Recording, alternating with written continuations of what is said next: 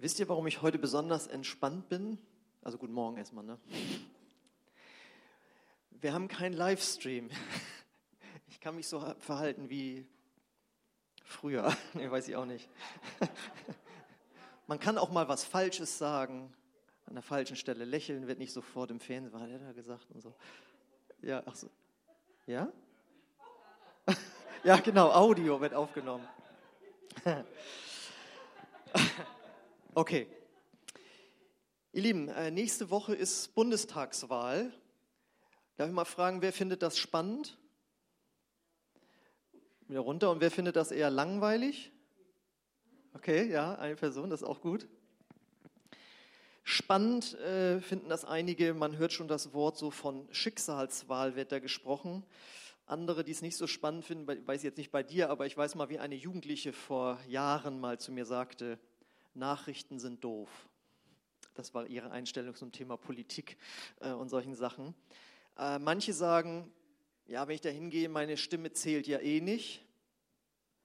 Andere sagen, es kommt auf jede Stimme an, weil sonst leben wir ja auch nach dem Motto, äh, Kleinvieh macht auch Mist oder wer den äh, früher sagte man, den Pfennig nicht ehrt, ist des Talers nicht wert.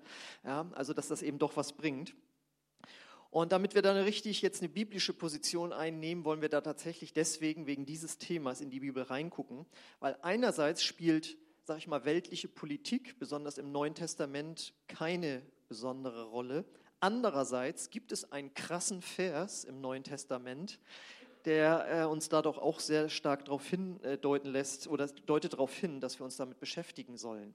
Und zwar ist das der Vers, wo ich mal nachgezählt habe. Also ich habe noch nie über einen Vers so viel gepredigt wie über diesen. Das ist jetzt bestimmt schon das sechste Mal oder so. Was, Johannes 3,16 oder so? Nee. Also über eine Predigt nur über diesen Bibelvers ist, glaube ich, schon das sechste Mal jetzt, weil ich bin ja auch schon 15 Jahre hier. Was ist das denn? Ja, erstmal verrate ich euch, der Predigt trägt heute den Titel Du hast Einfluss. Das ist übrigens das Bundeskanzleramt, falls es noch nicht jemand erkannt hat. Ähm, und der Bibelvers lautet natürlich 1 Timotheus 2, 1 bis 4, da heißt es, vor allem anderen fordere ich euch auf, für alle Menschen zu beten.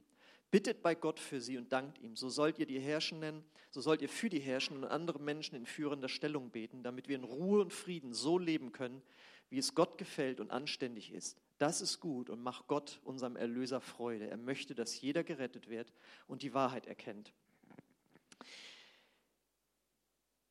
Ich denke, es ist wichtig, dass man als Mensch, aber auch wenn man zu einer Organisation irgendwie gehört und schon vor allen Dingen, wenn man zu einer Gemeinde gehört, dass man sich immer mal wieder fragt, warum bin ich hier dabei?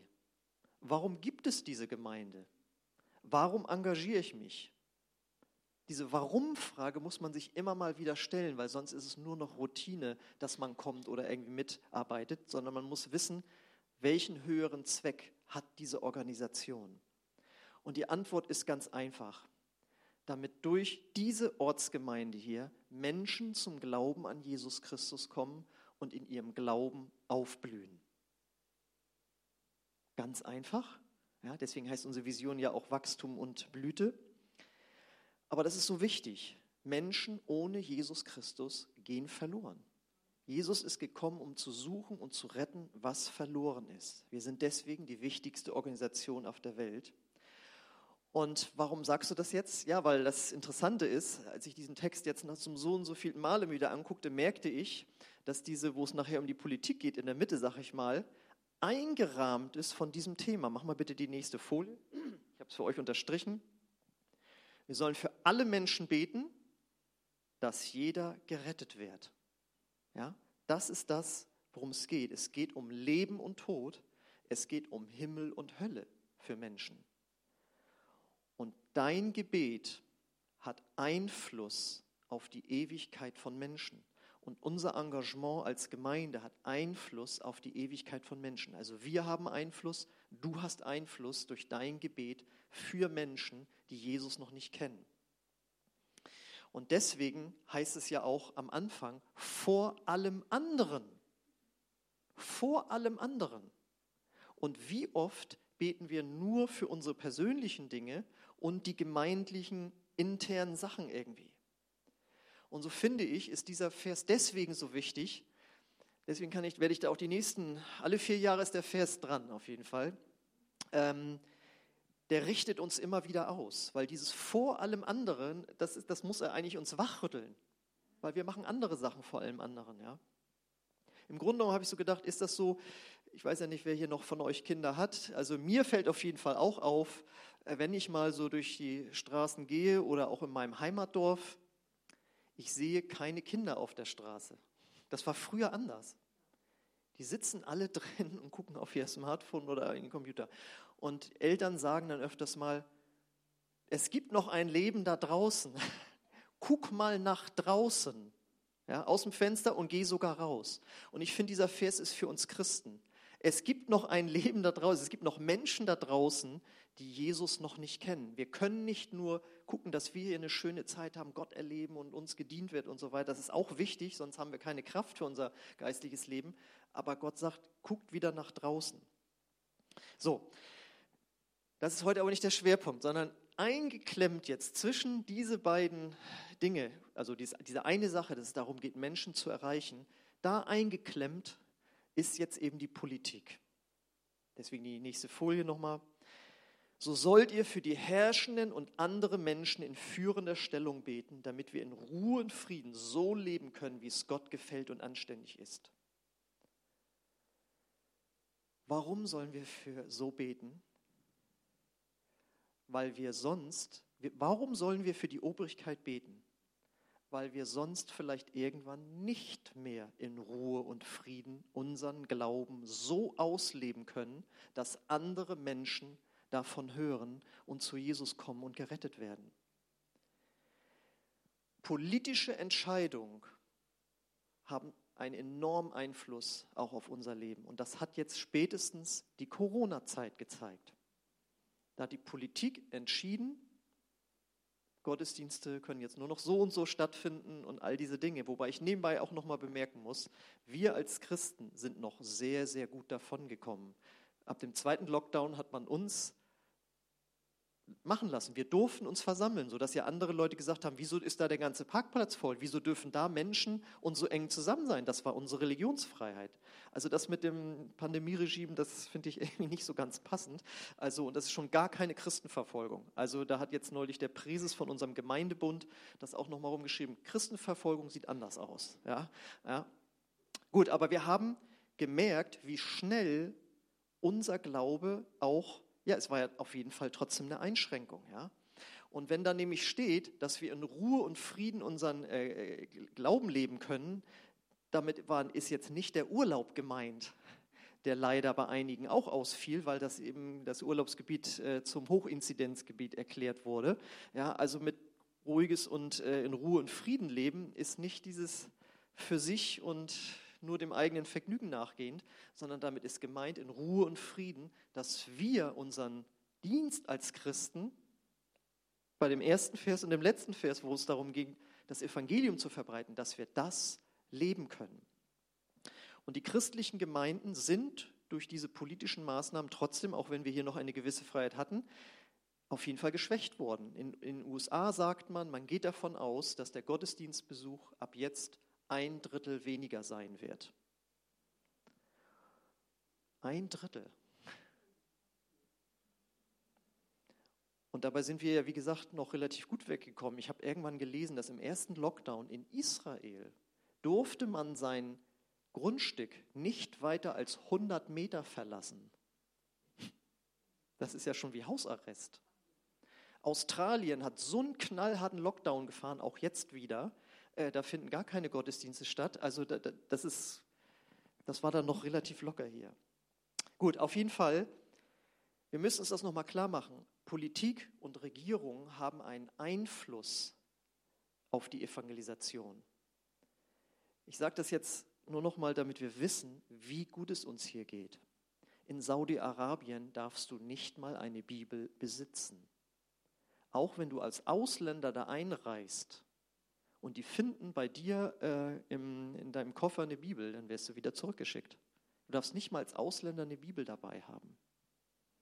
In Nordkorea kommst du ins KZ, wenn du dich mit deinem äh, Glauben outest.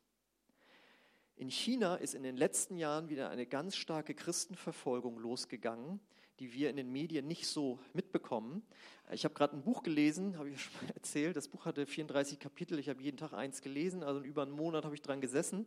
Und ich muss sagen, ich bin jetzt 27 Jahre Christ und ich habe schon viel gehört. Aber was der erzählt hat, wie der da gefoltert worden ist in den 80er Jahren in chinesischen Gefängnissen, da wurde selbst mir noch mal ein bisschen anders. Wir leben hier in einer Freiheit und eine politische Entscheidung oder Regierungen haben, können so stark darauf einwirken, dass das Evangelium nicht verbreitet wird, dass Paulus sagt, deswegen betet für eure Regierung, damit wir das weiterhin können.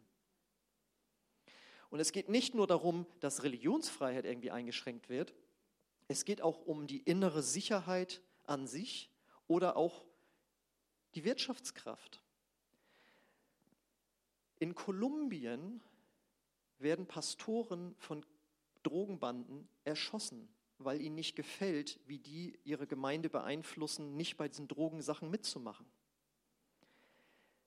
In Mexiko besteht die Gefahr, dass das zu einem sogenannten Failed State wird, also ein gescheiterter Staat ich weiß nicht, ob ihr das mitbekommen habt, der Drogenkrieg, der da abgeht, wo die Regierung mit dem Militär versucht, die Drogenkartelle einzudämmen, äh, da sterben jeden Tag hunderte Menschen, und zwar jeden Tag. Schüler, Studenten und so weiter. Möchtest du da Pastor sein? ja? Also da geht es jetzt noch nicht mal um Religionsfreiheit, da geht es um die innere Sicherheit. Dass wir uns hier so ein Gebäude leisten können, das abbezahlen können, Pastor, Sekretärin bezahlen können, das liegt ja nur daran, dass ihr spendet. Und eure Gehälter geben das offensichtlich her. Wenn du in Braunschweig, Wolfsburg, wenn du da eine Gemeinde hast, den Leuten geht es total gut, weil in der Nähe ist VW. Wenn es VW wirtschaftlich schlecht geht, merkt das sofort die ganze Region. Das merkt dann auch eine Gemeinde mit ihren Spendeneinnahmen. Ja, also ich will damit sagen, wir leben hier wirklich, wie ich neulich mit einem kanadischen Pastor sagte, Deutschland ist wirklich ein Paradies. Und Paulus sagt, betet für eure Regierung, dass das so bleibt. Denn wo steht in der Bibel, dass es Deutschland immer wirtschaftlich gut gehen wird? Dass wir immer eine stabile Demokratie haben werden? Das steht nirgendwo in der Bibel. In der Bibel steht, Betet für die Obrigkeit, betet für die Regierung, dass es so bleibt. Wir sind vor der Wahl. Es kann zu Regierungskonstellationen kommen, in denen Parteien vertreten sind, die uns Freikirchen das Leben schwer machen. Als Beispiel, ein Sozialwerk hat in Bremen versucht, eine Kindertagesstätte zu bauen. Und das ist nicht das Sozialwerk der Freien Christengemeinde. Das war von außerhalb ein äh, Sozialwerk einer anderen Pfingstgemeinde. Da hat eine Partei verhindert, dass das stattfindet, weil sie gesagt haben, wir möchten nicht, dass evangelikale Christen mit unseren Kindern irgendwie zu tun haben. So beeinflusst Politik auch das Wirken äh, von, von Freikirchen. Und deswegen, es gibt ja den Satz, nur die dümmsten Kälber äh, wählen ihren Metzger selber. Also ich finde schon, dass man überlegen sollte, wen man wählt. Da gibt es manchmal Punkte, wo man sagt, das ist mir total wichtig. Okay, aber dann überleg dir bitte auch, ist das am Ende eine Partei, die uns als Freikirchen es schwer macht, das Evangelium zu verbreiten? Da muss man, finde ich, zweimal hingucken. Deswegen haben wir ja freundlicherweise auch euch äh, diese Zusammenfassung der Parteiprogramme geschickt. Äh, da kann man ja einfach mal reingucken. Und wir sehen also, Kommunalpolitik kann auch schon Einfluss nehmen. Uns ging es hier immer gut, ich will mich hier gar nicht beklagen oder so, äh, sondern nochmal diesen Blick einfach zu weiten, dass wir auch dankbar dafür werden, was wir hier haben. Ähm, wir haben in den letzten Jahren, würde ich mal schon sagen, eine beispiellose Demontage von biblisch-christlichen Werten erlebt. Und deine Stimme, die du abgibst, hat einen Einfluss, ob es in dem Tempo weitergeht oder ob es zumindest irgendwie langsamer wird. So würde ich es wahrscheinlich mal ausdrücken. Ja? Also es geht ja darum, du hast Einfluss durch dein Gebet, durch dein Engagement vielleicht, aber auch durch deine Stimme, die du abgibst.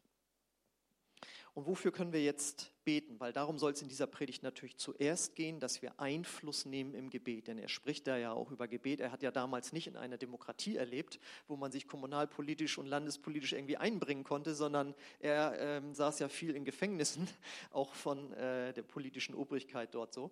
Das heißt, Paulus spricht übers Gebet.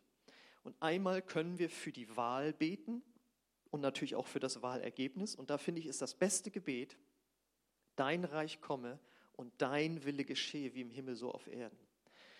Und ein gutes Gebet dazu letztlich ist, gib uns nicht die Regierung, die wir verdienen, sondern äh, sei gnädig mit uns. Ja?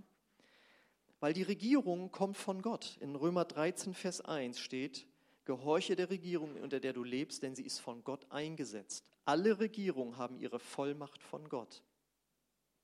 Ja, was soll ich denn dann noch beten? Ja, weil Paulus das eine Stelle darüber sagt. Ja, da gibt es Wechselwirkungen. Ja? Also ähm, dafür kannst du also gerne beten.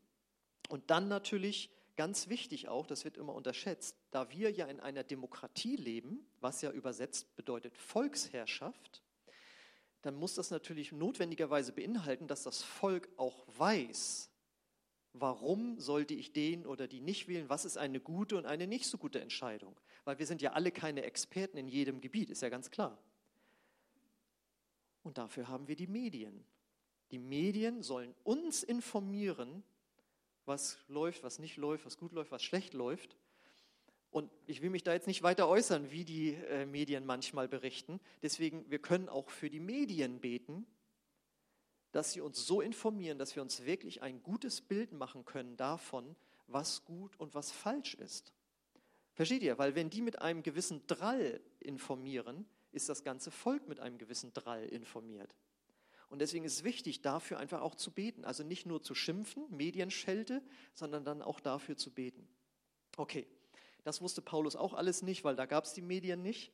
Das können wir in der Demokratie aber trotzdem gut mit einfügen. Und dann sollen wir natürlich für die Regierung an sich beten. Das bedeutet, unsere Aufgabe ist es nicht in erster Linie zu schimpfen auf die Regierung, sondern für sie zu beten. Und das geht so leicht, dass man irgendwas hört, was dies, das gibt es doch nicht, jetzt haben sie dieses und jenes schon wieder gemacht. Deswegen vermeide ich hier auch sämtliche Nennungen von irgendwelchen Namen, Persönlichkeiten oder irgendwelchen Parteinamen oder so. Das müsst ihr irgendwie euch dann selbst rausfinden. Ähm, wir sind nicht hier als Christen, um über die Regierung zu schimpfen, sondern für sie zu beten. Das steht da eindeutig drin. Aber wenn du sagst, aber die ist so schrecklich, die Regierung, ja, wenn dir der Vers nicht genügt, dann nimmst du eben, betet für eure Feinde. Ja, dann kannst du dann auch nehmen, der passt immer. Gebetet werden muss immer. Wenn du so gut findest, betest du für sie, wenn du sie schlecht findest, betest du auch. Und zwar, wie beten wir für die Regierung? Jetzt kommt's mit Dank. Ich glaube, da habe ich die nächste Folie, habe ich das nochmal unterstrichen, dass wir ähm, bittet bei Gott für sie und dankt ihm. So sollt ihr für die Herrschenden und andere Menschen in führender Stellung beten, mit Danksagung. Ja, wie soll das denn bitte gehen? Ich habe schon ein paar Sachen angedeutet, wie gut es uns hier geht. Wir können so dankbar sein, was in unserem Land alles gut läuft. Wenn du mal im Urlaub unterwegs gewesen bist in anderen Ländern und vielleicht auch nicht gerade so hochindustrialisierten Ländern wie unserem, ich bin jedes Mal froh gewesen, wenn ich wieder in Deutschland war, wo alles seine Ordnung hat, wo alles sauber war, wo du äh, irgendwo hingehen kannst zum Amt und dann steht da, das ist von 14 bis 16 Uhr geöffnet und dann ist das auch geöffnet. In anderen Ländern kommst du hin, da steht 14 bis 16 Uhr, es ist aber nicht geöffnet. Und das stört auch keinen, das ist ganz normal. Ich habe das mal erzählt, ähm, ein Missionar, ich glaube, ich sage den Namen des Landes einfach nicht. Auf jeden Fall war da der Missionar und er hat gesagt, in diesem Land ist es, wird es als gut und normal und richtig angesehen, dass man Vetternwirtschaft betreibt. Das heißt, dass man seine Vettern in Positionen bringt. Vetternwirtschaft ist natürlich total daneben, weil das ist ja Korruption im Grunde genommen. Aber dort in dieser Kultur, wenn du das nicht machst, wenn du nicht dafür sorgst, dass dein Cousin und dein Bruder die Posten bekommen, dann, ja, dann besudelst du quasi die Ehre deiner Familie. Du hättest dem doch den Posten geben können. Liebst du deinen Bruder etwa nicht? Und die Bevölkerung kann das auch noch nachvollziehen und denkt sich, Mist, dass ich nicht in dieser Position bin, dass ich meine Vettern mit reinbringen kann. Und da kannst du dir ungefähr vorstellen, wie dann die Regierungsarbeit aussieht, nämlich total daneben. Und dann ist das ganze Land schlecht und die Leute wundern sich, ja, weil da dieser Wert von, ich sag mal, Antikorruption und Ehrlichkeit und nur nach Leistung zu gehen und so eben nicht so äh, angesiedelt ist. Warum habe ich das alles erzählt? Ach so, wir können dankbar dafür sein, dass das bei uns anders ist. Natürlich gibt es bei uns auch Korruption und es wird auch manchmal Vetternwirtschaft aufgedeckt, aber bei uns wird das dann gesagt, das ist nicht in Ordnung. Ähm, wenn ihr mal überlegt, wir hatten 2008 eine Finanzkrise. Ich weiß es heute noch, wo die Bundeskanzlerin und der Finanzminister vor die Kamera getreten sind und gesagt haben, also die Regierung ähm, garantiert, dass die Einkommen auf den Konten sicher sind. Weil die ersten Deutschen schon angefangen waren und mal testweise abgehoben haben, kriege ich hier eigentlich noch Geld. Und wenn das alle Deutschen gemacht hätten, dann hätten wir ein Riesenproblem gehabt. Das heißt, viele haben das gar nicht verstanden, was für eine Brisanz dahinter steht, dass die Bundesregierung sich hinstellt und sagt, wir garantieren das. Und da wurde später gesagt, das können die gar nicht garantieren. Aber egal. So, das war, um uns zu beruhigen. Wir hatten eine weltweite Finanzkrise, wisst ihr noch, mit Lehman Brothers, die eingegangen sind und so weiter und so. Und wo stehen wir? Uns geht es immer noch gut als Land. Ja? Also wir sind da gut durchgekommen. Und selbst Corona, muss man sagen, sind, kommen wir wahrscheinlich mit einem blauen Auge irgendwie davon, obwohl das auch viel Schaden ausgerichtet hat. Ja? Und ich will jetzt gar nicht erst wieder mit der Wiedervereinigung anfangen vor 30 Jahren, ein Geschenk Gottes und so weiter. Ja? Also wir sind immer noch eines der reichsten Länder der Welt und auch im Gesamtwohlfühlranking, glaube ich, von der UN sind wir auf Platz 6 von der ganzen Welt. Ja? Also wir können wirklich mit Dank beten. Und ich habe das auch schon mal, jetzt komme ich hier ins Erzählen, ein bisschen Zeit habe ich ja noch, ne? wie viel Politiker in, unserer, äh, in unserem Land arbeiten. Ja? Ein Bundeskanzler hat in der Regel einen 16-Stunden-Tag. Da wurde Helmut Kohl mal gefragt, ob das nicht ganz schön viel war. Und er so, naja, es hat mich ja niemand dazu gezwungen. Ne? Helmut Schmidt ist regelmäßig umgekippt in seinem Büro. Die Sekretärin hat immer geguckt, wegen Überarbeitung hat er da auf dem Boden gelegen. Da braucht er nachher einen Herzschrittmacher und so weiter.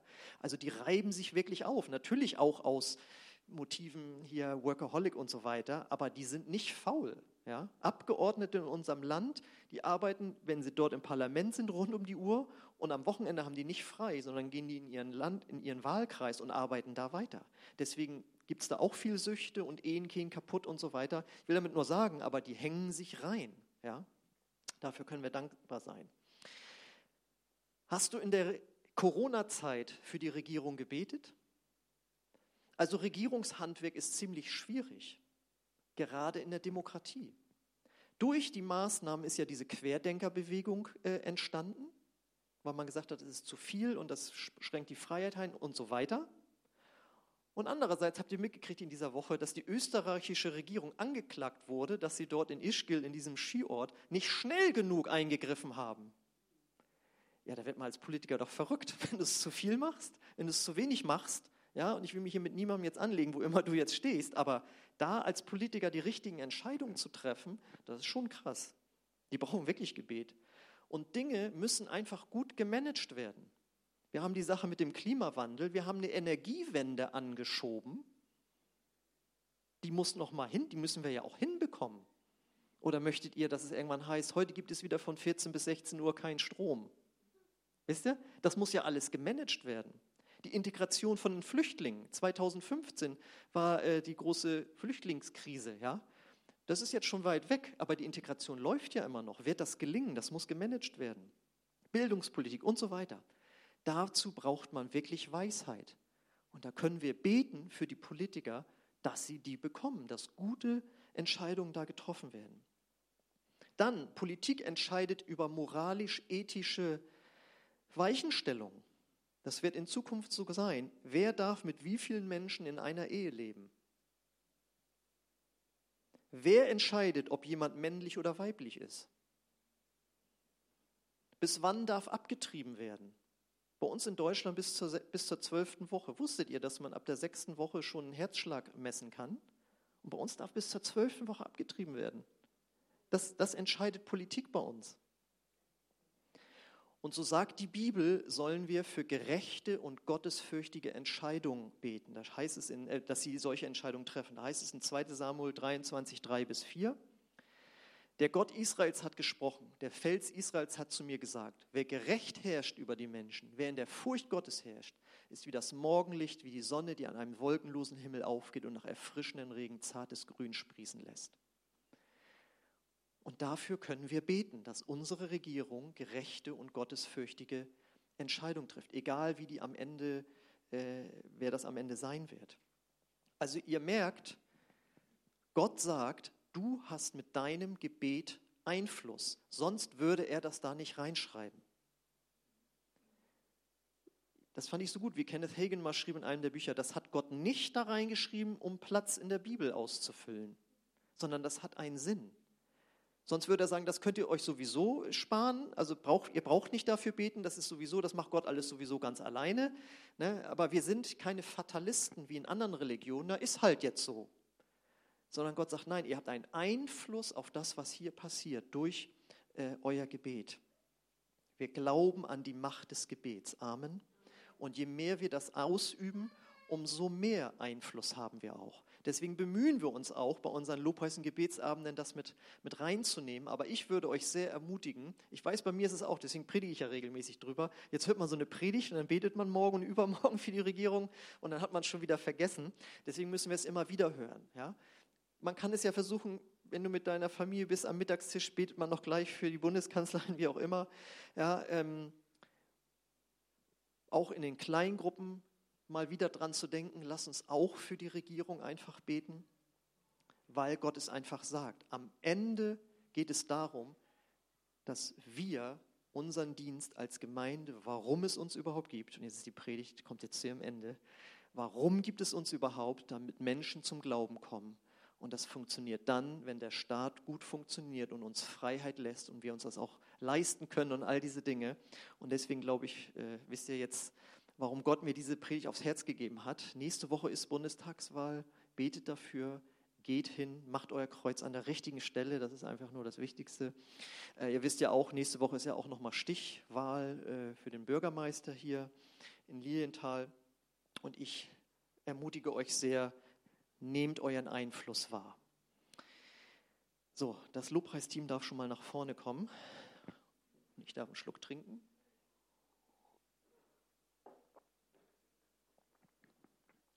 Und meine Frage an dich ist jetzt, glaubst du auch, dass du Einfluss hast?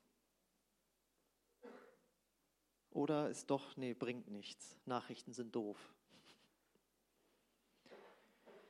Wenn du es doch glaubst nach dieser Predigt, ich habe die Dinge schon genannt, und wir wollen einfach jetzt auch beten für unser Land, auch für die Wahl dann können wir das gleich schon mal praktisch machen. Ich lade euch ein, deswegen aufzustehen.